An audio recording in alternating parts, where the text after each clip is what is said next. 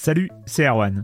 Je me permets ce petit message avant votre podcast pour vous parler du festival Silence on Joue qui aura lieu le 25 mai prochain à la Cité des Sciences et de l'Industrie à Paris. De 10h à 22h, on vous prépare une journée qu'on espère passionnante avec des discussions, des débats au cœur même de la Cité des Sciences et une soirée mémorable dans un grand amphithéâtre. La billetterie est ouverte, le lien est dans la description des derniers épisodes et vous trouverez aussi un lien vers la programmation. C'est 20 euros pour la journée et la soirée, et si vous voulez juste passer nous voir en journée, il suffit d'une entrée classique pour la cité, c'est 13 euros tarif plein avec éventuellement des réductions. C'est la première fois qu'on organise un truc pareil et on espère vraiment que vous répondrez présente et présent. En tout cas, nous, on a très envie de vous croiser de rencontrer celles et ceux qui nous écoutent chaque semaine.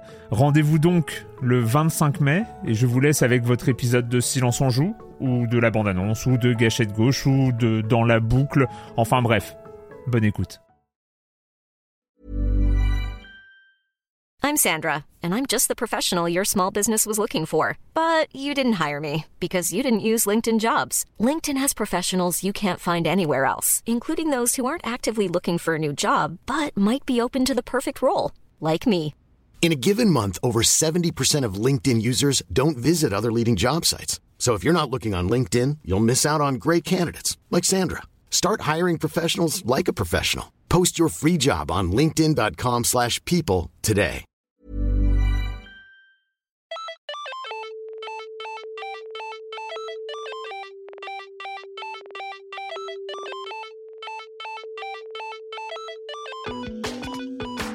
Bonjour à toutes et à tous. La narration dans les jeux vidéo, c'est quand même une drôle d'histoire. Parfois c'est essentiel, parfois c'est complètement dispensable. Qui n'a jamais passé une cinématique pour reprendre le cours du jeu et continuer à appuyer sur des boutons? Parfois, la narration d'un jeu semble aller à rebours de nos actes en tant que joueuse ou joueur. C'est ce qu'on appelle la dissonance ludonarrative. Et plus rarement, nos gestes en jeu semblent s'accorder parfaitement avec l'histoire qu'on est en train de vivre. Et ces moments restent gravés pour longtemps dans nos mémoires. La façon de raconter des histoires à jouer a beaucoup évolué ces dernières années, et j'ai voulu en parler avec Hélène Cellier, chercheuse et narrative designer, suite à la lecture d'un article qu'elle a écrit en 2020 dans les cahiers de la narratologie. C'est justement cette discussion que je vous propose pour cet épisode spécial entretien de Silence en Joue. Bonne écoute.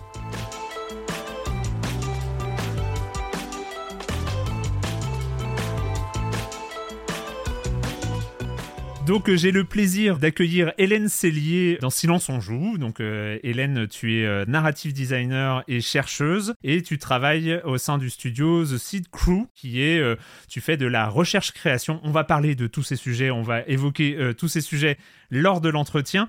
Pourquoi est-ce que je t'ai proposé de venir dans Silence on joue? C'est parce que je suis euh, au détour de mes recherches sur internet tombé sur un de tes articles des articles que tu as écrits où tu évoquais toutes les notions de dissonance ludonarrative, de résonance ludonarrative, d'harmonie ludonarrative et finalement de comment les histoires, la narration dans les jeux vidéo euh, peut s'ajouter ou se retirer presque du, euh, du gameplay, des mécanismes de jeu. Et enfin, de, voilà, de tout, euh, de toute cette, de, de, de toutes ces, ces composants du jeu vidéo qui agissent entre elles ou sans, sans interaction. Bref, je me perds un peu dans cette introduction, mais bonjour Hélène, déjà. Bonjour, merci beaucoup pour l'invitation et pour la discussion. Et donc, on va parler, on va parler de la narration dans les jeux vidéo et de la recherche autour de, de la narration dans, dans les jeux vidéo et d'une manière plus générale parce que c'est aussi euh, ton activité actuellement du narrative design et de toutes les problématiques qui entourent, euh, qui entourent cette, euh, finalement cette assez c'est un, métier assez nouveau. Dans ton dans un de tes articles, tu, tu dates par exemple de des années 2010 l'apparition du terme de narrative design. Qu'est-ce qu'il englobe déjà tout ce tout ce vocabulaire de narrative design dont on parle effectivement de plus en plus dans les jeux vidéo Euh, alors, les définitions sont très différentes euh, d'un studio à un autre, euh, Hmm. d'une personne qui crée à une autre, mais euh, de plus en plus semble se former un consensus sur l'idée que le narrative design ne porte pas seulement sur l'écriture des lignes de dialogue, qui serait plutôt de l'ordre du game writing, mais aussi prend en compte les questions de système dans le jeu et puis des autres signes sémiotiques que sont les images, les sons, le fait de doubler les textes, etc. Et que le narrative design serait la grande discipline qui gérerait euh, tout ce qui a trait à la narration dans le jeu vidéo et qui comprend en partie euh, le fait que ce soit euh, un média interactif. J'ai envie de revenir un peu sur ton origin story, entre guillemets, parce que tu as fait ta thèse sur littérature et jeux vidéo. alors, ça a un peu évolué, tu t'es un peu spécialisé dans le narrative design ensuite, mais du coup, dès, dès ce moment où tu commences les recherches, etc., il y a quelque chose de l'ordre de, des histoires dans le jeu vidéo. Comment, comment ça t'est venu cette envie? D'où vient cette envie de, euh, de s'interroger sur la manière dont le jeu vidéo raconte des histoires? Est-ce que ça vient des histoires? Est-ce que ça vient du jeu vidéo? Est-ce que ça vient d'autre chose? Euh, En fait, très personnellement, ça vient du jeu de rôle papier. Euh, que je faisais beaucoup pendant que je faisais mes études en littérature et sur lequel il n'y avait pas encore beaucoup de travaux. Euh, et au moment où j'ai commencé ma thèse, euh, en fait, euh, j'ai commencé à lire des choses sur le sujet et c'est un champ qui était en train de se développer. Et par contre, j'observais des pratiques vidéoludiques qui me semblaient tout aussi intéressantes et un petit peu parallèles. Et je n'identifiais pas, au moins dans la sphère francophone, ce champ de recherche pris en charge par euh, le champ scientifique dont je venais, c'est-à-dire la littérature. Mhm. En fait, il y avait plein de travaux, mais qui euh, venaient d'ailleurs et qui étaient en grande partie des travaux qui venaient du monde anglo-saxon. Tu as, commencé ta, recherche euh, du coup dans les années 2015, vers là, quelque chose dans le genre? 2013. 2013. Ah, ça fait partie des longues thèses. Oui. Et, donc, euh, avant, avant 2013, il n'y avait pas vraiment de recherche sur, euh, sur les systèmes narratifs, euh, où c'était englobé sur les recherches plus générales sur le jeu vidéo? En fait, il y avait beaucoup de travaux, notamment dans la sphère anglo-saxonne, qui hmm. avaient comme point de départ ce qu'on appelle le, le, débat entre ludologie et narratologie. C'est une appellation qu'on a, mais il n'y a jamais eu vraiment de débat. En fait, le, le champ euh, scientifique s'est créé euh, d'abord avec euh, certaines figures qui venaient de la littérature comme Espen Arzet ou Janet Murray dans les fins des années 90 et qui ont commencé à s'intéresser aux récits interactifs. Puis dans les années 2000, notamment pour différencier l'étude des jeux vidéo de l'étude des films ou de l'étude des romans, et donc pour créer une nouvelle entité, certains chercheurs euh, et certaines chercheuses ont décidé que c'était bien de créer un nouveau mouvement qu'ils ont appelé la ludologie. Et euh, dans ce mouvement, il y a eu des euh, affirmations assez fortes du genre l'histoire, c'est que le papier cadeau autour du jeu, mmh. qui est assez connu.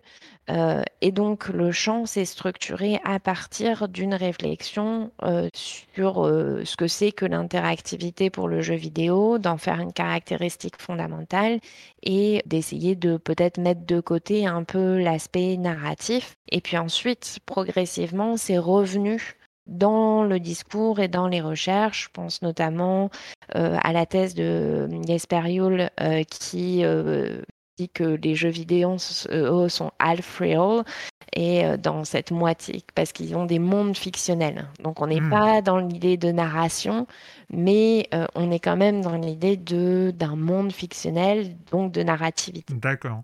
Moi, je reviens sur une petite anecdote parce que ce sujet, et les, les, auditrices et les auditeurs de, de Silence on joue le savent. Il y a on, parle beaucoup de narration euh, dans, les jeux qu'on critique dans Silence on joue, et c'est vrai que tous les systèmes narratifs, tout la manière dont, euh, dont les, les composantes sont imbriquées en termes de jeux vidéo, entre d'un côté les visual novels, de l'autre côté les jeux à embranchement façon Quantic Dream où on prend une décision, l'histoire va dans une autre direction, etc. D'autres grands champs qu'on peut retrouver dans Oxenfree, dans les jeux Telltale évidemment, où il y a une histoire plus, linéaire, mais avec cette impression, alors nous c'est notre vocabulaire, mais qui donnait l'impression de devenir réalisateur finalement de, son jeu, euh, en plus d'incarner finalement un des personnages, on avait aussi une sorte de regard un peu réalisateur, un peu externe sur quelle direction narrative on veut donner au, jeu. Bref, toutes ces questions-là euh, se, posent aujourd'hui. Euh, mais dans, ce que tu viens de dire, cette, euh, opposition entre les mécanismes de jeux vidéo et la narration qui arrive en papier cadeau, qui est juste décorative finalement au-dessus, moi ça me rappelle quand, quand j'ai commencé à travailler sur les jeux vidéo l'année 2001, j'avais été embarqué dans une, dans une triste histoire de, de conférence sur la narration et les jeux vidéo, euh, c'était à Beaubourg, je crois que c'était fin 2001. Bref, je passe sur les détails, mais je m'étais retrouvé un peu malgré moi à, devoir écrire un texte et à devoir présenter ça euh, en public. Et en deuxième partie, il y avait euh, Benoît Socal, donc le dessinateur et le réalisateur de jeux vidéo qui, était là. Il était là pour présenter un. Il était là, il est arrivé avec le un des premiers trailers de Siberia qui allait sortir quelques années, plus tard.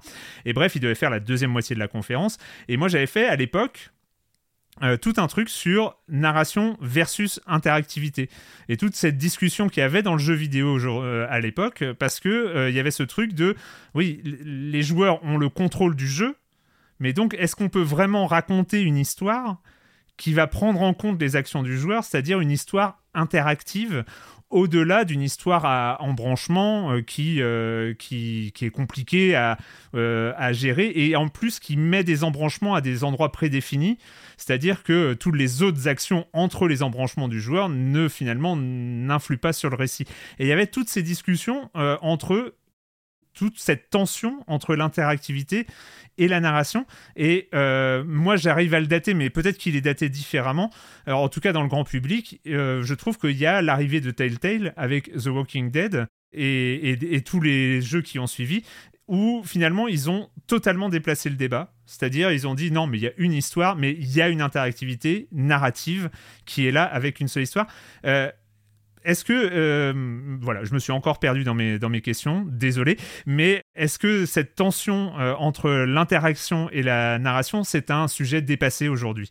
Est-ce qu'on est passé à autre chose? Mmh, Je ne pense pas qu'on soit passé à autre chose. Je pense que c'est une question qui, qui est travaillée de manière différente, en fait. Je suis complètement d'accord sur euh, Telltale comme euh, un des marqueurs qui permet d'identifier un changement dans les discours.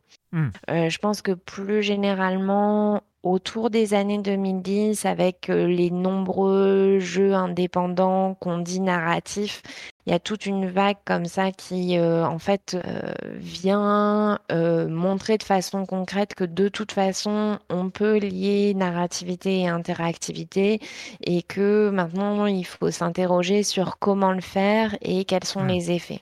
Et c'est de là d'où le discours change, évolue à mon avis. Et notamment, il y a une notion euh, qui euh, émerge ou qui s'amplifie à peu près à ce moment-là aussi, qui est la notion de dissonance ludonarrative. Euh, et on va plus simplement opposer narrativité et puis interactivité, mais on va penser le fait qu'il y ait d'un côté une structure avec les mécaniques de jeu qui serait plutôt du ressort de le ou la game designer, et puis mmh une structure narrative qui serait du ressort euh, du narrative designer ou de la narrative designer. Donc, euh, on parle de, euh, de Telltale. Ah oui, bah, déjà, tu as, as, dit ce, ce mot-là, la dissonance ludonarrative. dans l'article sur lequel je suis tombé et pour lequel je t'ai invité, c'est une notion qui a été, qui est arrivée avec, je retrouve mes notes, hein, oui, c'était Clint Hawking, qui, est, qui était directeur créatif chez LucasArts et Ubisoft, qui avait écrit un article autour de la narration dans Bioshock. On avait ce choix dans Bioshock de d'aider, de libérer ou de tuer les, petites sœurs, si, si mes souvenirs sont bons. Et pour lui, en fait, c'était un faux choix en fait, le, fait de les tuer allait complètement à l'encontre euh, de la structure du récit. Et finalement, pour lui, ça créait une dissonance ludonarrative, c'est-à-dire le jeu raconte une histoire et par son gameplay permet aux joueurs d'aller contre le récit qu'il raconte. C'est bien ça. Oui, en fait, euh, je pense que l'exemple euh, de Bioshock est très intéressant, mais peut-être un hmm. petit peu compliqué. C'est vrai. l'exemple qui est pris le plus couramment pour l'expliquer dans l'industrie, c'est euh, si tout le récit nous dit qu'on est quelqu'un de gentil, un héros, voilà, comme euh, on peut le trouver dans plein de jeux vidéo, mais qu'on passe notre temps dans le gameplay à tuer des gens, et bah, il y a deux discours qui se font en même temps, en fait. Et euh, c'est ça qu'on appelle une dissonance ludonarrative. Je crois que euh, une des dernières fois que j'ai utilisé, c'était Uncharted 4. Je, l'ai utilisé dans, Silence on joue, je pense que je l'ai utilisé, mais parce qu'il y avait ce truc où, effectivement, il y avait Nathan Drake qui est le héros sympa euh, par euh, définition, qui fait des blagues, euh, qui a son meilleur pote, qui sauve des gens, etc. et qui bute la moitié du Luxembourg en nombre de, personnes sur l'intégralité de ce jeu. On a l'impression que c'est un concept qui a été écrit, qui a été étudié, et en même temps, des dissonances ludonarratives de ce genre-là, euh, c'est monnaie courante dans, le jeu vidéo. C'est, est-ce que c'est vraiment un handicap, entre guillemets, pour un jeu d'intégrer cette, cette dissonance-là? Euh, Alors, il y a plusieurs éléments de réponse. Déjà, euh, très souvent, encore dans le processus créatif, le narrative design n'est pas la discipline qui vient hmm. à l'origine de la création. et donc, du coup, il y a certains choix qui sont faits, qui sont des choix qui sont qui viennent d'autres d'autres besoins euh, mmh. économiques, de marché euh, ou même de game design, de respect d'un modèle, etc. Euh, qui font que quand on travaille dans le narrative design, on fait avec une structure qui est déjà existante. C'est la première chose qui explique mmh. l'existence de dissonance ludonarrative. Euh, la deuxième, c'est aussi l'idée que euh, l'idée d'une cohérence, de quelque chose d'harmonieux, qui dont, le jeu porterait un propos, qui aurait un sens, etc. Euh, à mon avis, c'est un discours qui est porté en particulier par certains créateurs et créatrices qui seraient, à mon avis, plus proches de la scène indépendante. Mmh. Je ne suis pas sûre qu'on puisse euh, juger toutes les œuvres vidéoludiques selon les mêmes critères parce que c'est mmh. pas les mêmes publics, parce que c'est pas euh, voilà. Et donc du coup, peut-être que dans certaines productions, la dissonance ludonarrative est pas un problème parce que c'est pas ça, c'est pas l'harmonie qu'on vient chercher dans le jeu en fait. D'accord. Et la troisième chose, c'est que pour l'instant, souvent la dissonance ludonarrative est présentée comme un problème parce que c'est quelque chose qu'on imposerait au joueur ou à la joueuse. Euh, contrairement à la dissonance cognitive qui est, de notre propre fait. Euh, et donc, du coup, euh, ce serait quelque chose qu'il faudrait éviter. Mais en fait, il y a des jeux, et même des jeux qui ont des propos très forts, qui utilisent la dissonance ludonarrative comme, comme mécanique pour mmh par exemple, euh, faire sortir la joueuse du jeu et donc offrir une posture plutôt de réflexivité sur l'œuvre, etc. Euh, dans, ton article, tu cites, euh, je crois, Nier, notamment, où il y a un premier run, en fait, où en fait, le scénario change en fonction des runs et, des, détails apparaissent au cours du jeu où finalement le, joueur doit ou la joueuse doit continuer à combattre alors même qu'il se rend compte que ses adversaires sont plus vraiment euh, des, méchants dans le sens euh, manichéen du terme en fait. Et donc ça, crée comme ça une distance. Et finalement, il y a aussi tous les jeux qui jouent sur le méta, qui jouent sur euh, abattre le quatrième mur, où finalement on, interagit avec le jeu d'une manière différente, où on reprend sa posture de joueur, c'est-à-dire que le, jeu ne cherche plus l'immersion, ne cherche plus au fait qu'on incarne un personnage, mais nous met dans la posture du joueur, et à ce moment-là, il joue avec avec ces données-là. Mais ce qui est intéressant, c'est, euh, je trouve, dans ce passage-là, euh, c'est plus finalement que la dissonance ludonarrative, c'est finalement c'est son inverse. Parce que la dissonance ludonarrative, avoir conscience que ça existe, ça pousse à se dire qu'est-ce qu'on peut faire pour, à l'inverse, que les mécaniques de jeu s'incorporent au, récit, en fait. C'est ce que tu as, la, la, résonance ludonarrative. Oui. Euh, comment les mécaniques s'incorporent au récit ou comment le récit prend en compte les mécaniques? Hmm. Parce que dans le travail de narrative design, euh, notamment tel qu'il est, tel qu'il est conceptualisé par euh, Emily Short, en fait, l'idée c'est de travailler sur des actions qui sont faites en jeu et qui sont représentées par des verbes. Et c'est vraiment quelque chose d'assez courant dans l'industrie de penser en tant que verbe, mais ces verbes sont là pour délimiter un registre d'action de la joueuse sur lequel on va pouvoir faire émerger le récit, faire émerger le monde, donc faire du world building. Et tout va être pensé d'abord à partir de qu'est-ce que la joueuse fait en jeu concrètement.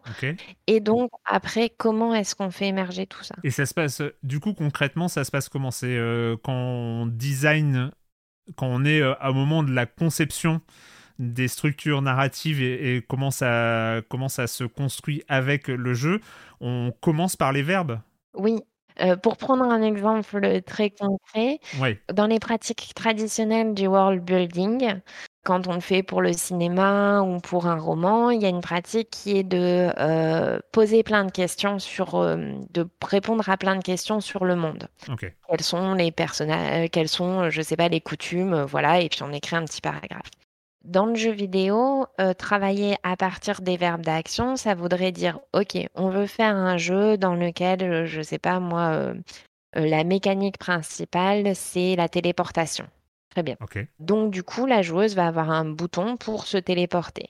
À partir de là, il faut se demander est-ce que c'est un pouvoir spécifique de l'avatar? Est-ce que d'autres personnages font de la téléportation?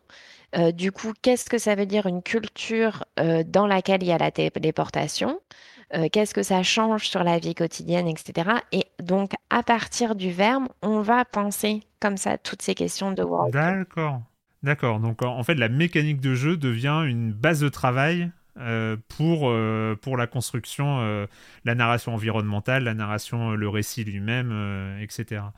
Ce qui est intéressant dans les exemples que tu donnes, dans ton article justement, c'est on se rend compte aussi que les exemples de jeux qui arrivent à ce niveau de résonance euh, ludonarrative, intégralement, c'est des jeux, hyper marquants en fait.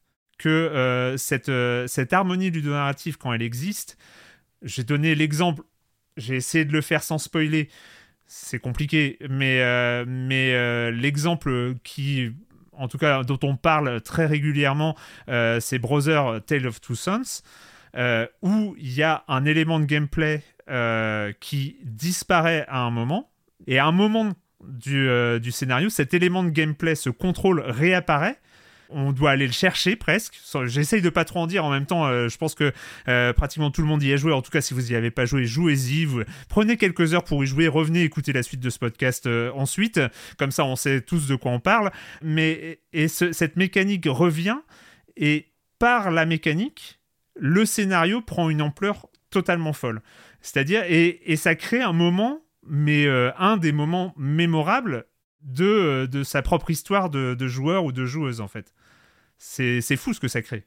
Oui, je pense que c'est une bonne façon d'aborder la création de jeux parce que c'est une façon qui respecte euh, toutes les disciplines, euh, mais aussi je pense que c'est une façon intelligente aujourd'hui parce que en fait euh, c'est mémorable parce que la plupart des jeux le font pas. C'est ça. Et donc, du coup, dès que, en tant que joueuse, on se retrouve confronté à une expérience qui va lier mes perceptions euh, physiques, euh, notamment grâce à la manette, mes perceptions de l'histoire et ce que je fais concrètement comme action, on va avoir l'impression de quelque chose de particulier.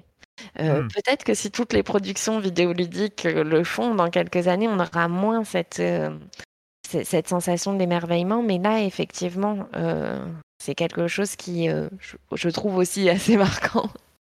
Dans, ton article, tu cites euh, des, euh, des, passages d'un jeu Telltale d'ailleurs, dont, on reparlera peut-être euh, Wolf Among Us. Tu cites Oxenfree aussi, qui, qui a cette capacité-là. Par Oxenfree, on s'en souvient, c'était l'exemple, je crois que les, les créateurs l'appelaient comme ça, le Walking and Talking Game, c'est-à-dire un jeu où on parle en marchant, et c'était vraiment ça, mais où la mécanique était tellement bien pensée que euh, on faisait les deux en même temps. Pendant qu'on marchait, on pouvait choisir euh, les discussions.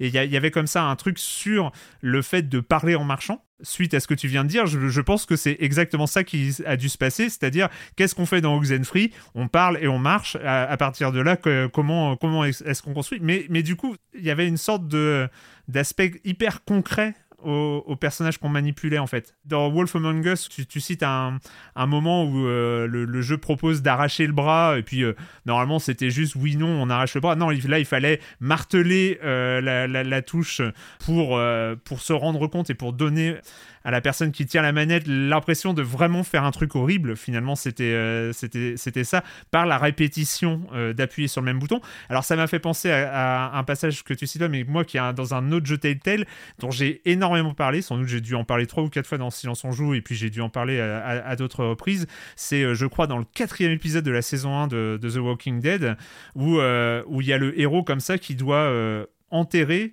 le corps d'un enfant mort euh, qui était euh, transformé en zombie euh, et, qui est mort.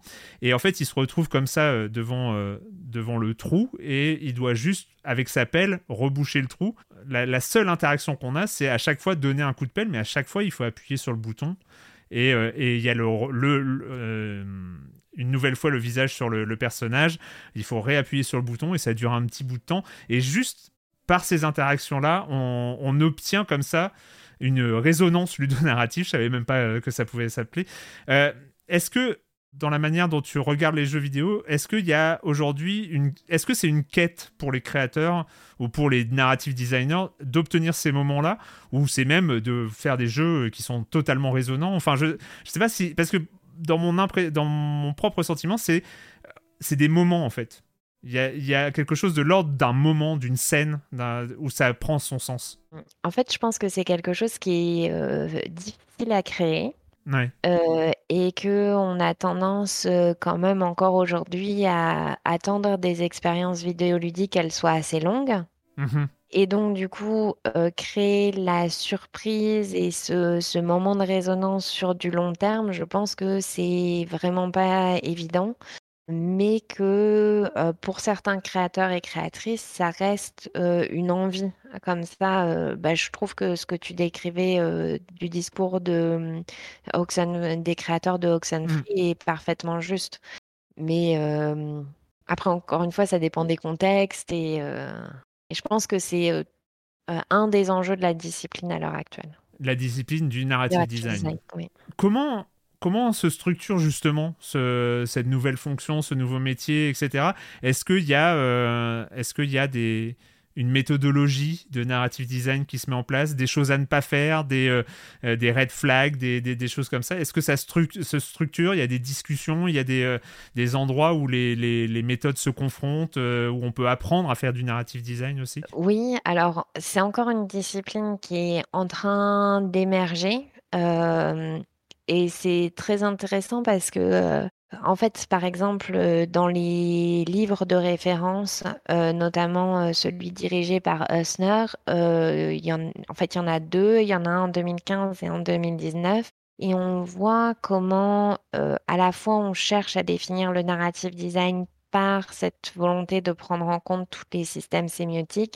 Et dans la structuration des chapitres, on retrouve énormément de choses qui sont très liées à la scénarisation et qui euh, viennent de disciplines créatives, narratives euh, antérieures ou dans d'autres médias. Mmh en même temps, il y a ça, et en même temps, euh, de plus en plus, on va trouver des offres de postes pour des narrative designers.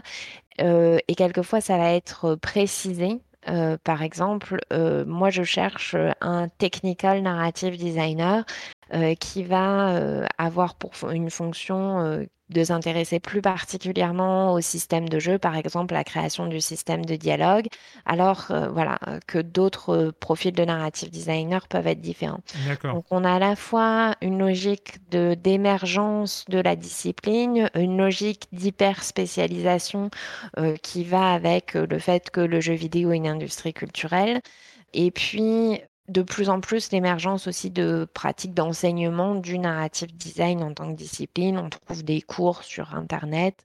Euh, les formations vont euh, de plus en plus euh, faire cours sur le narrative design. Dans tes différentes recherches, c'est, on a, je crois qu'on a dit le, le, le, terme au, au, début, j'ai dû l'évoquer. tu tu as décidé, euh, ça, m'intéresse, tu as fait donc une, une recherche, une thèse sur euh, littérature et jeux vidéo. Tu es aujourd'hui euh, narrative designer dans The Seed Crew. On, en parlera peut-être sans doute à la suite, dans la suite de, de, cet entretien.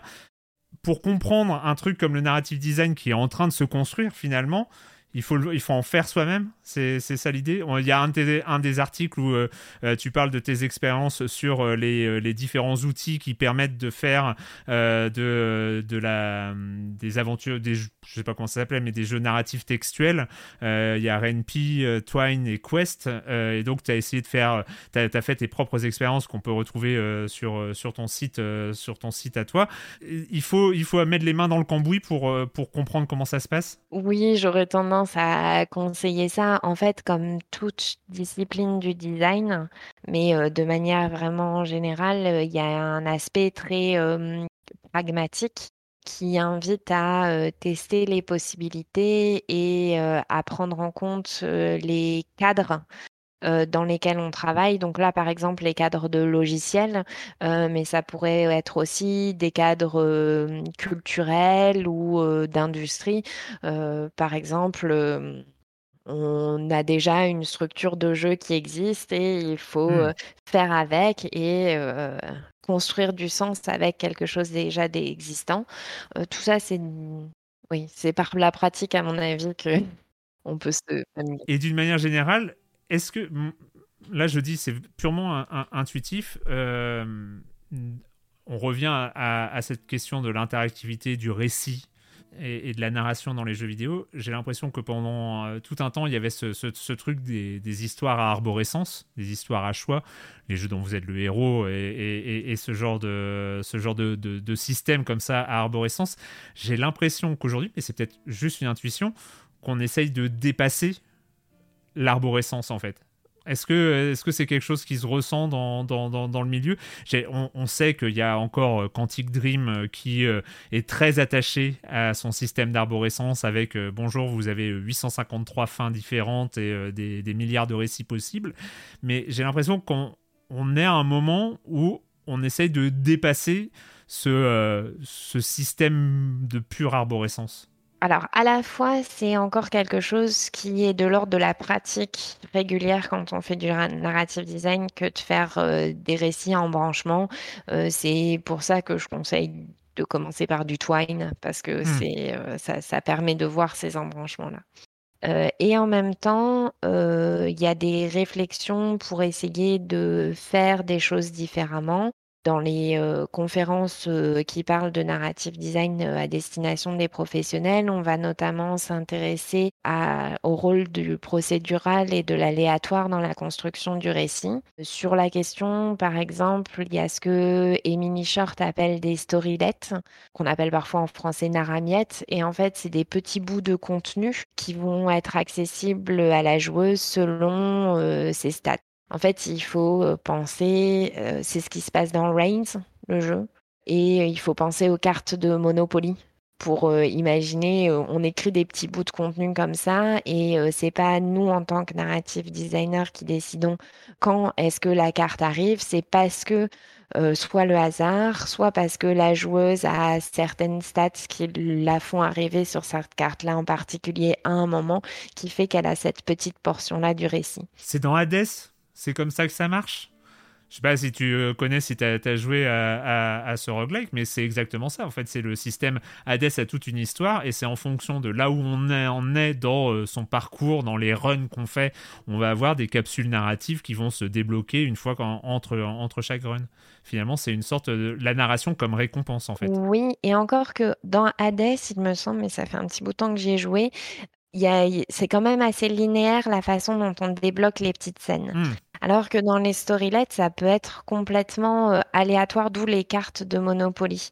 Ah oui, on tire, euh, si c'est notre tour de tirer une histoire, on va tirer parmi, euh, parmi les histoires disponibles en fait. Voilà, par exemple, si j'ai 600 sagesse, je sais pas, j'ai un paquet de cartes dans lequel je peux piocher parce que j'ai 6, mais je sais pas laquelle va arriver. Et donc, la construction du sens euh, du, de, l'histoire est laissée à la machine et à la joueuse. Et du coup, euh, dans le narrative design, il y a moins de contrôle de ce qui va se passer après, de suite logique de causes et de conséquences, euh, contrairement au récit en branchement, par exemple. D'accord. Il y a un, terme que j'ai découvert en, en, lisant ton article, c'est le terme de récit enchâssé. C'est-à-dire qu'il y a le récit enchâssé, je me trompe peut-être, mais d'après ma, compréhension, le récit enchâssé, c'est le récit qui bouge pas en fait. Mm. C'est le fil rouge euh, du, du, jeu. Et, euh, et, en fait, y a, comme ça, il y a, y a, cette apparition de différents niveaux de narration il va y avoir le grand récit enchâssé, c'est-à-dire euh, dans un Telltale, c'est ce qui va nous amener euh, du début de l'épisode 1 à la fin de l'épisode 5 euh, de, des aventures de Clémentine et, ce genre de choses. Et ensuite, il y a tout le reste. C'est comme ça que ça, ça, se construit aussi, c'est ce récit enchâssé qui bouge pas. Finalement, là-dessus, il y a peu de travail de design, ou je sais pas, peut-être peut-être qu'il y en a aussi du travail de narrative design sur ce récit enchâssé. Et après, c'est comment est-ce que on donne cette impression euh, je ne sais pas si c'est encore une fois si c'est le bon terme, mais on donne l'impression d'agir sur l'environnement, sur le jeu tel qu'il se déroule, euh, sur sa vitesse, sur les rencontres, sur ce genre de choses. Oui, en fait, euh, le récit enchâssé, si je me trompe pas, c'est Arsenault comme concept. Enfin, c'est typiquement ce que tu décrivais avec, par exemple, la cinématique d'intro et la cinématique de fin. Oui. Alors, c'est de la scénarisation, mais il y a quand même du narrative design dedans parce qu'il faut déterminer où est-ce qu'elle arrive euh, dans le récit. Hmm. Parce que on a tous été, tous et toutes été frustrés euh, de voir arriver une cinématique à un moment où on avait envie de jouer, où on était euh, hmm. pris dans le feu de nos actions. Clairement. Et donc, du coup, il y a aussi un travail d'équilibre de où est-ce que je mets tel élément narratif et où est-ce que une cinématique va bien parce qu'elle permet euh, une autre posture en tant que joueuse, ou est-ce que j'ai d'autres moyens? Est-ce que c'est un dialogue? Est-ce que, euh, euh, je sais pas, c'est une quête? Est-ce que, enfin, il y a plein de, voilà. D'accord. Il y a un des éléments qui, en tout cas de mon point de vue, est vraiment, c'est vraiment installé par par Telltale euh, donc dans le début des années 2010 et qui s'est reproduit évidemment sur des Firewatch, sur, euh, sur quasiment tous les jeux narratifs qu'on trouve aujourd'hui, euh, c'est les choix sans conséquence, notamment les choix de dialogue, qui vont permettre d'incarner un personnage, de décider de qui est le personnage dont on a le contrôle. Est-ce que c'est quelqu'un qui est en colère? Est-ce que c'est quelqu'un qui est triste? Est-ce que ça va pas justement, ça ne va pas dévier ce récit enchâssé, mais en fait, on se rend compte, en tout cas moi en tant que joueur, n'ayant pas plus de réflexion que ça sur la, construction de la narration que mes propres, euh, mon propre ressenti de joueur, rien que ces choix de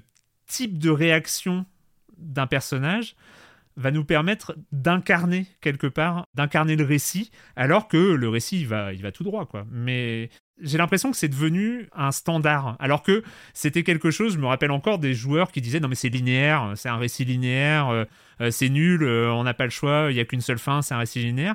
Et je disais non mais moi j'ai décidé de faire un personnage qui est en colère tout le jeu et je trouve que c'est important aussi. J'ai l'impression que c'est devenu un standard, ce, ce, truc-là. Euh, j'aime beaucoup euh, la façon dont tu évoques ce joueur qui disait bon, c'est linéaire, ça n'a pas de sens, parce qu'il y avait la même chose euh, comme discours dans l'industrie. Hmm. C'est-à-dire qu'on on insistait beaucoup sur le sentiment d'agentivité, d'agency.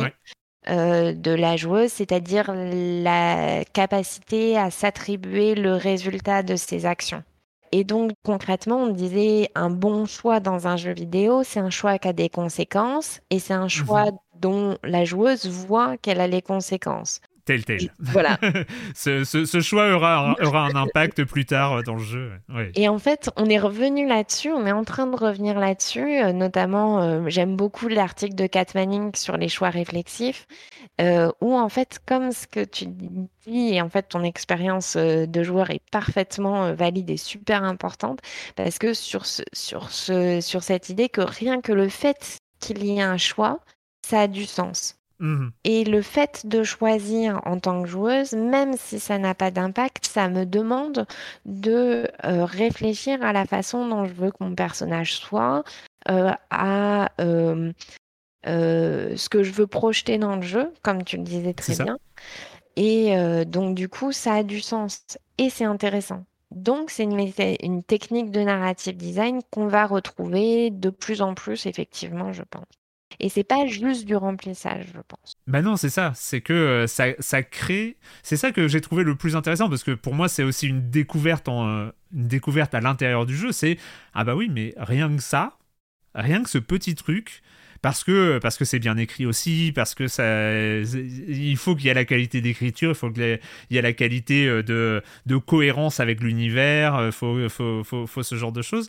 Mais rien que cette façon, c'est là où je parlais de réalisation euh, tout à l'heure. C'est la trame principale est peut-être écrite, mais je vais choisir la manière dont, dont c'est filmé finalement, enfin, ou dont c'est mis en scène en fait.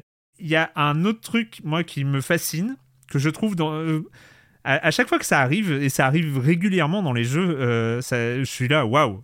Il y a un truc fou qui, qui se passe. Je crois qu'il y a euh, récemment, il y a Norco, je crois que c'était un jeu de, de 2022 qui a, qui, qui, a beaucoup, qui a beaucoup fait ça. C'est à certains moments, dans des dialogues, on construit le passé du personnage je sais pas si c'est très clair ce que je dis, si c'est pensé ou tout ça, mais je sais que euh, c'est de plus en plus. Les premières fois que c'est arrivé dans les jeux, il y a un côté un peu. Euh, on se dit, mais qu'est-ce qui est en train de se passer? Il y a un dialogue et euh, oui. je me rappelle, j'ai perdu ma mère quand j'avais 12 ans, ou alors, non, j'ai été très heureux avec mes parents jusqu'à jusqu'à l'âge adulte. Et on voit, mais oui, mais il y a un dialogue qui, qui détermine le passé d'un personnage.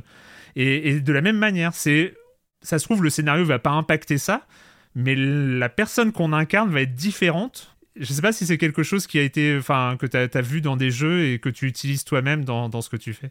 Euh, dans Fallout, le, le, début, on va construire un personnage comme ça avec des questions. Hmm. Donc ça me fait ça me fait penser à ça où en fait, c'est la, réponse à des questions qui va déterminer les stades du personnage qu'ensuite on valide ou non. Mais en fait, c'est, Alors là, il y a une conséquence, mais c'est la même idée de euh, le personnage est pas complètement une coquille vide, euh, mais il y a la place pour l'interprétation de la joueuse. Ça, c'est quelque chose que j'aime beaucoup faire, cette entre-deux de euh, il y a des choses qui sont fixes parce que j'ai envie de raconter l'histoire de, de, telle particularité. Mais par contre, quel genre de sport, quelle, quelle relation, quelle, voilà, là, il y a des marges de manœuvre. Est-ce que le jeu vidéo est, pas en train de se rendre compte que l'agentivité dont tu parlais tout à l'heure va finalement plus loin que la simple conséquence sur la suite mécanique du jeu en fait? C'est finalement, c'est euh, prendre en compte ce qui se passe dans la tête de la joueuse ou du joueur. C'est finalement, c'est intégrer ça à la logique du jeu vidéo lui-même. Oui, exactement. C'est par exemple ce que dit euh, Sarah Stang, si je me souviens bien, dans un article où elle dit exactement euh, ce, que, ce, que, ce que tu décris. C'est-à-dire que, en fait, l'agentivité, c'est avant tout la perception de la joueuse euh, d'une histoire et la façon dont elle se l'approprie. Et ça peut se matérialiser juste entre guillemets dans la structure du jeu par tel choix, mais ça peut aussi se matérialiser par un récit intérieur et une construction du personnage, ou ça peut se matérialiser par des fanfictions. Enfin voilà, et, et c'est ça euh, peut-être qu'il faut encourager. Euh, et ça va dans le sens des productions récentes qui euh, encouragent en fait les formes de narration prises en charge par les joueurs et les joueuses, notamment la narration émergente, où on va donner des bouts ou des éléments de narratif par exemple dans Minecraft, des, des, des, bouts d'univers, et ensuite on va on va laisser confier à la joueuse le, rôle de construire toute la narration. Mais il faut... Là, là c'est, on, est dans un cas extrême. C'est-à-dire, euh, grosso modo, on vous laisse. Quoique j'ai découvert, avec mes enfants encore une fois, que dans Minecraft, il y avait quand même un lore qui était euh, particulièrement, euh, particulièrement vaste. mais on est dans un cas extrême où on pose la joueuse ou le joueur dans un monde et euh, raconte-toi ton histoire en fait. Euh, c'est aussi ça. Mais est-ce qu'il n'y a pas euh, un juste milieu entre guillemets où ça me semble aussi compliqué de dire racontez votre histoire, mais dans un monde qui a déjà une histoire. C'est peut-être là aussi où c'est compliqué. Est-ce qu'il y a des solutions qui ont été trouvées, des exemples pour vraiment donner cette impression de, de narration émergente au-delà d'un sandbox, d'un bac à sable façon Minecraft? Alors la narration émergente n'est pas toujours prévue euh, par les concepteurs et conceptrices. et ça demande de, de lâcher le contrôle alors que les disciplines du design, euh, traditionnellement, ont plus tendance à euh, vouloir contrôler. Donc, mais en même temps, de plus en plus dans l'industrie, on va trouver des réflexions sur euh, prendre en compte l'expérience du joueur, l'UX, etc. Donc, ça va aussi dans, dans toutes ces réflexions-là. Et ça, ça arrive dans, dans, dans, tous les jeux à des degrés différents. Euh, moi, l'exemple que j'aime beaucoup, c'est euh, dans Pokémon Go. Théoriquement, quand tu prends une arène, quand tu combats les Pokémon, après tu changes la couleur de l'arène et elle devient bleue, rouge, etc. Hmm. Mais il y a une pratique qui s'est développée récemment qui consiste à laisser l'arène blanche. Et il n'y a pas d'explication dans la structure du jeu de pourquoi l'arène est blanche mais euh, il y a des pratiques qui font ça, donc les joueurs et les joueuses y trouvent du sens et se l'expliquent à eux et elles-mêmes, parfois dans mhm. les structures en dehors. Et puis, euh, pour les joueurs et les joueuses qui sont pas dans ces logiques-là, euh, il faut qu'ils expliquent pourquoi est-ce que ces bon sang de bonsoir d'arène sont blanches. et donc, c'est genre une, c'est un, c'est une habitude collective en fait. Ben, parfois, oui. Bah, j'aimerais juste pour cette euh, peut-être la dernière, dernière partie de l'entretien, euh, tu es dans la recherche-création. C'est déjà, c'est quoi la recherche-création d'une manière générale? C'est intéressant. C'est quoi? C'est la recherche en faisant Oui, c'est ça. Euh, en fait, c'est se dire que quand on parle par exemple de narrativité, c'est euh, intéressant de décortiquer des œuvres existantes, mais par la pratique, on comprend aussi des choses et puis on peut tester des hypothèses, euh, essayer de, euh, de matérialiser des formes qui n'existent pas encore ou comprendre les limites des modèles existants en théorie. Et donc la recherche-création, c'est en partie ça, c'est lier la création à la, réflexion. La, création et la pratique à la réflexion euh, plus théorique. Et est-ce que tu peux euh, euh, me raconter, par exemple, les réflexions ou un projet que, que tu as mis en place à The Seed Crew? Encore une fois, c'est donc un, studio. C'est un studio qui fait que de la recherche-création. tes, collègues sont dans la même démarche? Euh, en fait, plus largement dans l'équipe, on fait de la recherche-action, c'est-à-dire que euh, je ne me positionne pas euh, comme je suis chercheuse et hmm. donc je sais, et donc voilà. Mais plutôt tous et toutes ensemble, on essaie de construire des objets, donc des jeux, et puis de produire du savoir sur ces objets et avec ces objets. Euh, donc du coup, c'est euh, moi qui ai euh, l'étiquette chercheuse parce que je viens du monde académique, mais en fait, on est tous et toutes dans cette démarche-là. D'accord. Et tu peux donner un exemple de euh, production, en tout cas de, de, de, production sur le narrative design et les réflexions qui, euh, qui ont entouré un peu euh, cette, production-là Alors, je pourrais citer Recover, qui est un jeu sur lequel j'ai beaucoup travaillé, mais je pense que je vais plutôt parler de Alix et Yanis, La disparition d'Albert le hamster, qui est un petit... J'adore ce titre J'ai envie d'y jouer. Déjà, j'ai envie d'y jouer. C'est un petit jeu euh, pour euh, les enfants qui va servir à la sensibilisation euh, au validisme et à parler ensemble du handicap. Et donc du coup, il y a toute une réflexion qui s'est faite donc déjà, euh, beaucoup de lectures sur euh, les Disability Studies et les Critical Disability Studies, qui sont euh, les champs scientifiques qui réfléchissent à comment est-ce que le handicap est notamment une construction hmm. sociale. Je le fais très rapidement. C'est rapide, mais au moins, voilà. si, les, si, si, les auditrices et les auditeurs veulent se renseigner un peu plus, ils peuvent maintenant. Et donc, de la lecture sur ça et aussi une réflexion ancrée dans le narrative design et puis euh, dans euh, les recherches sur la narrativité du jeu vidéo, sur la posture euh, qu'on adopte en tant que joueuse quand on va jouer un personnage qui est handicapé et qu'on va rencontrer d'autres d'autres personnages et comment est-ce qu'on peut faire ça de façon sensible et mmh. voilà.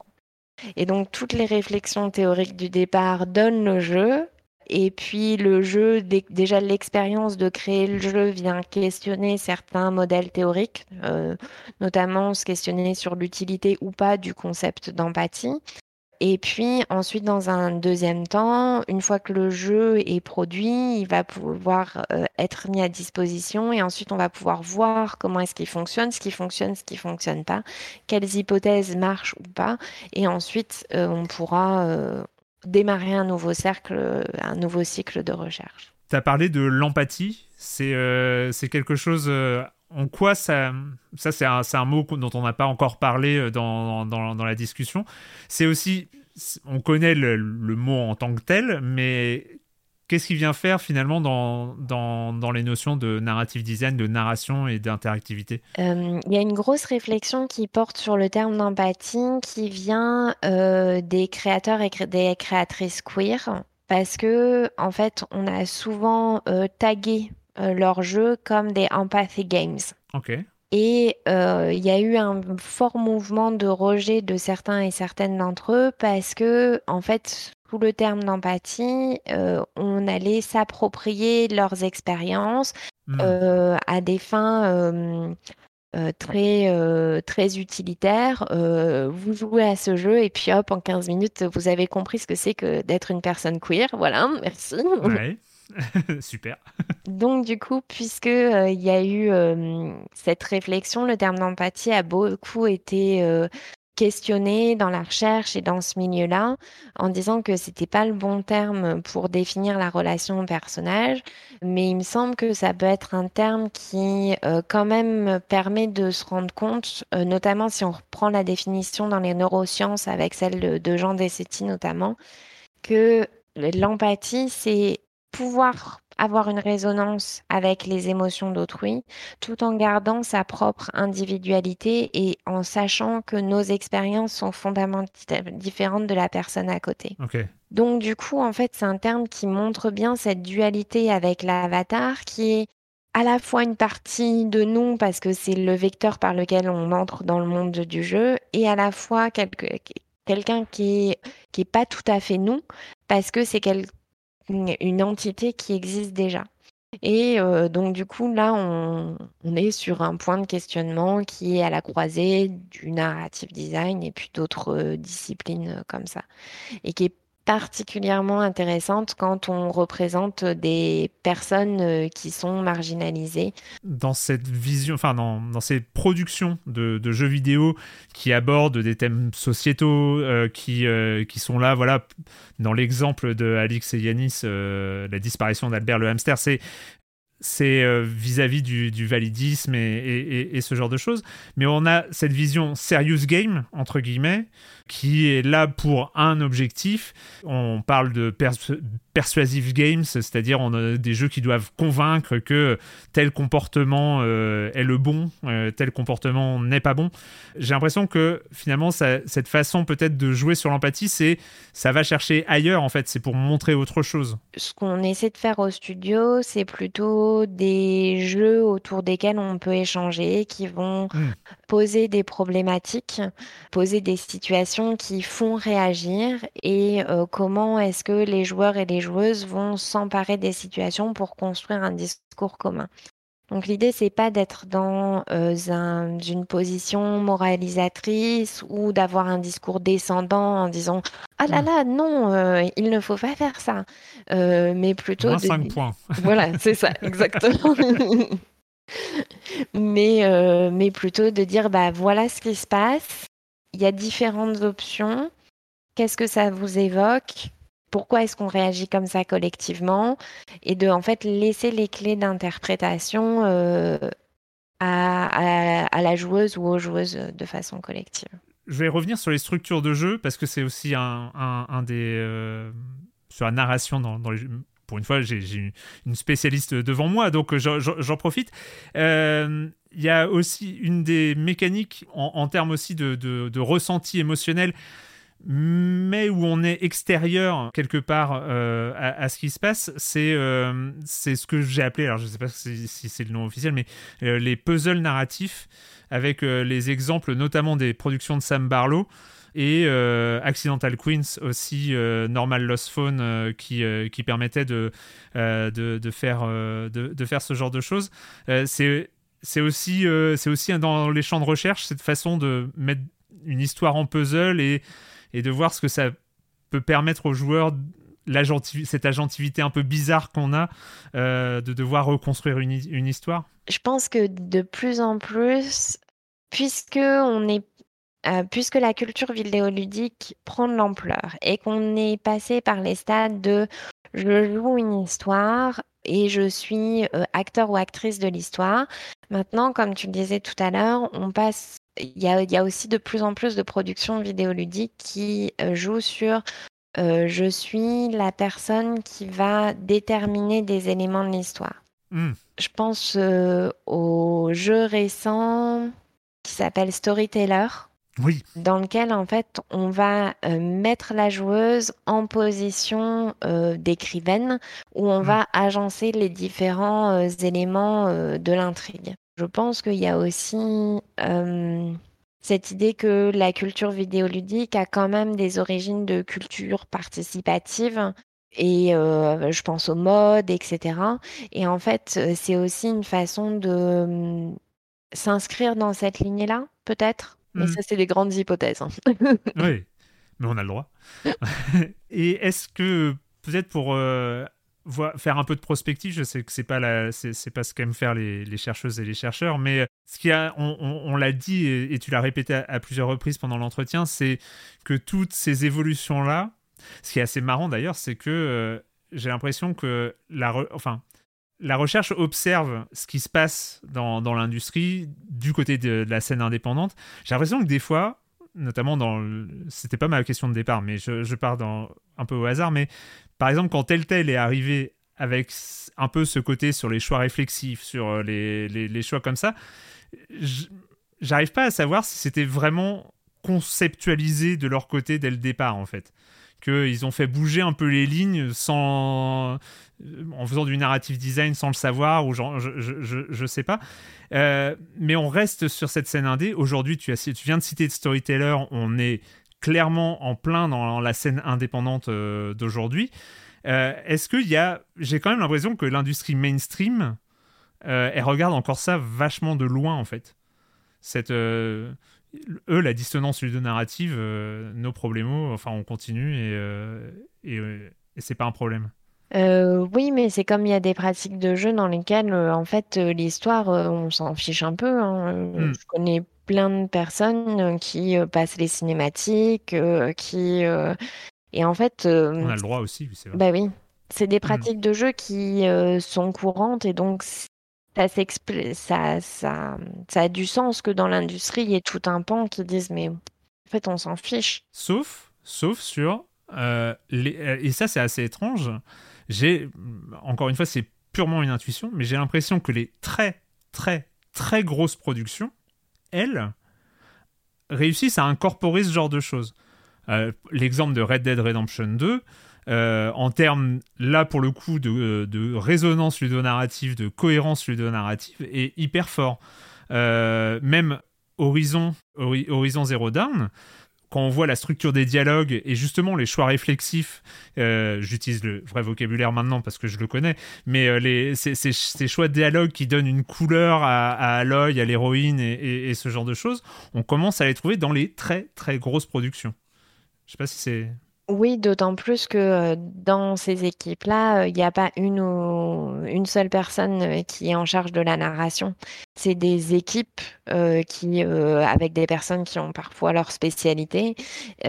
et donc qui, sont d'autant plus efficaces à créer, comme ça, une cohérence sur l'ensemble du jeu. Mais j'ai l'impression que ça coûte cher de mettre du, de mettre de la belle narration dans, euh, dans les super prod hein, en fait.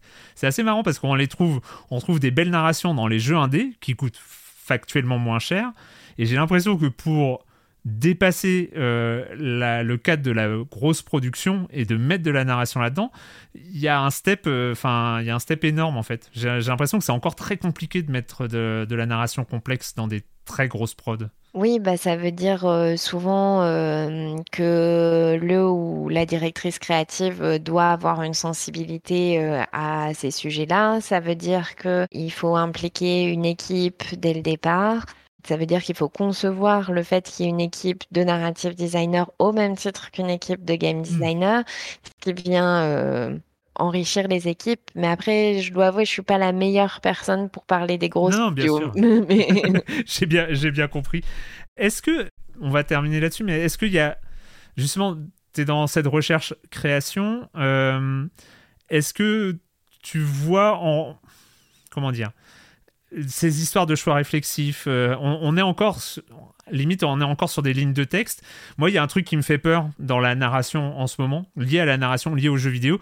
Il y a Ubisoft, notamment il y a quelques semaines, quelques jours, quelques semaines, euh, qui a dit qu'ils allaient euh, commencer à faire parler leur PNJ grâce à l'intelligence artificielle ça semble euh, un peu vain. Enfin, c'est pas c'est pas un énorme retour en arrière. Je pense que c'est possible que l'intelligence euh, artificielle devienne un outil. Hmm. Comme un autre pour euh, la, production d'écriture, comme bah, par exemple maintenant on ne fait plus les, les, embranchements ou très peu les embranchements à la main, on passe par des logiciels qui voilà, comme Twine ou comme mmh. d'autres qui vont faire des branches. C'est possible que ce soit un outil qui soit utilisé dans l'industrie par la suite. J'ai l'impression que pour l'instant, les scénaristes sont moins chers utiliser. J'ai l'impression que ce qui se passe ces dernières années, c'est que la narration et toutes les évolutions de la narration, c'est parce que on l'a dit, ça, prend sens aussi quand c'est bien écrit, ça prend sens quand ça a du sens, tout simplement. Est-ce que c'est et encore une fois, juste, j'ai l'impression que les grands jeux, les jeux qui, euh, dont on se souvient euh, longtemps et tout ça, c'est des jeux qui ont des structures narratives qui arrivent à, cette euh, résonance ludonarrative dont on, dont on parlait. C'est encore quelque chose que, que tu recherches, toi, dans, dans un jeu, ces moments-là spécifiquement? Je suis contente quand ils arrivent, mais je cherche pas particulièrement ça. et sinon, sur il y a aussi d'autres jeux qui fonctionnent très très bien. Je pense à Dwarf Fortress par exemple.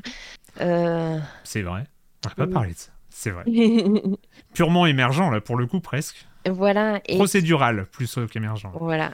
Et qui quand même euh, arrive à, à, créer des moments. Alors au bout d'un certain temps, mais arrive à créer des moments qui ont beaucoup de sens pour les joueurs et les joueuses.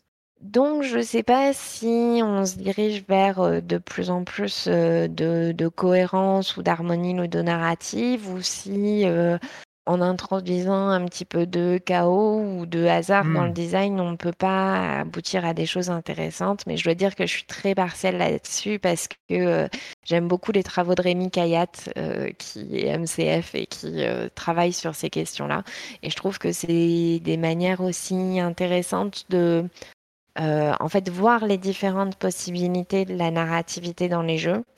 Mmh et donc du coup de se dire, bah, il y a ce chemin-là qui est peut-être très prometteur, il y a celui-ci aussi et puis après du coup ça permet de faire des expériences très différentes et puis chacun et chacune y trouve, son compte quoi. Merci beaucoup Hélène. Merci pour la discussion.